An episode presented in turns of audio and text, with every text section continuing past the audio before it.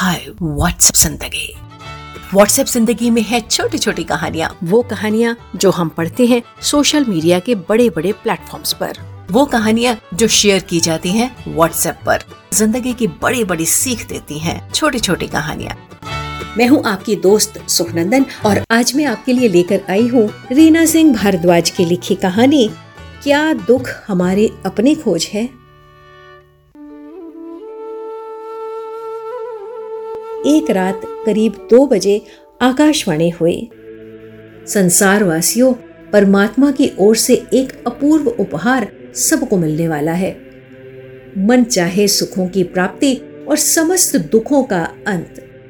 सूर्य की किरण निकलने से पूर्व आपको अपने सारे दुखों की काल्पनिक पोटली भरकर पास की नदी में फेंक आनी है और लौटते वक्त जिस भी सुख की इच्छा है, उसे पोटली में भरकर वापस आना है। याद रहे, भोर होने के पूर्व आना है। ईश्वर पर विश्वास करो और मन चाह सुख पाओ।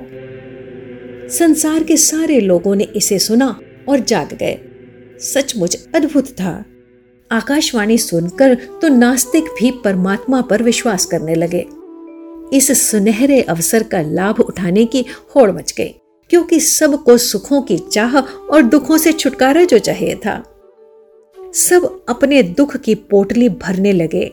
एक भी दुख छूट ना जाए, इसकी भी चिंता थी।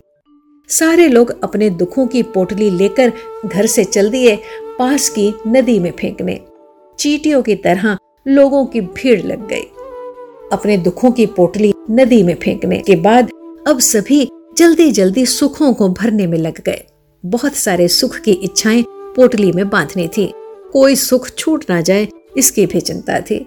बेशुमार सुखों की काल्पनिक पोटली को बांधकर सब के सब सूर्योदय से पूर्व अपने घर पहुँचे और अपने घर या झोपड़े की जगह आलीशान महल देखकर खुश हो गए। जिसने जिस सुख की कामना की थी, वो उसे मिल गई थी। राजा, सेठ, मध्यम, गरीब सबके ऊपर सुख की वर्षा हो गई थी। सभी धनाढ़ हो गए थे। लेकिन घोर आश्चर्य ये था कि सब कुछ पाकर भी लोगों के चेहरों पर खुशी नहीं थी। पड़ोसियों का सुख सभी को दुख दे रहा था। पुराने दुख चले गए थे, लेकिन उनकी जगह नए दुख लोगों ने पाल लिए। दुख के साथ चिंताएँ और आ गई थी। दुख बदल गए थे, लेकिन मन और आत्मा अब भी वही थे, इसीलिए दुखी थे। एक व्यक्ति ऐसा भी था जिसने न दुख बांधी, न सुख। वो एक फकीर थे।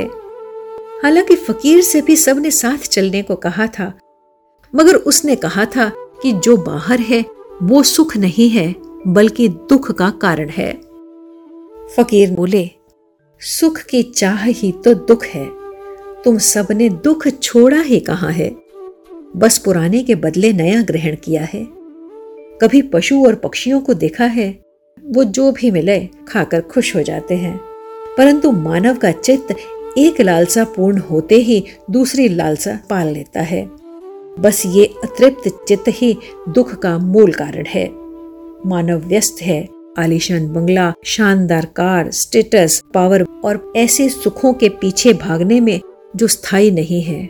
मानव भूल जाता है कि एक दिन सब कुछ यूँ ही छोड़कर उसे अगले सफ़र पर निकल जाना है। इनके पीछे भागना ही दुख का कारण है। कहानी को सोचिएगा जरा। ये थी रीना सिंह भारद्वाज की लिखी कहानी, क्या दुख हमारी अपनी खोज है? वाचन स्वर सुखनंदन बिंद्रा। व्हाट्सएप ज़िंदगी ओनली ऑन हब पर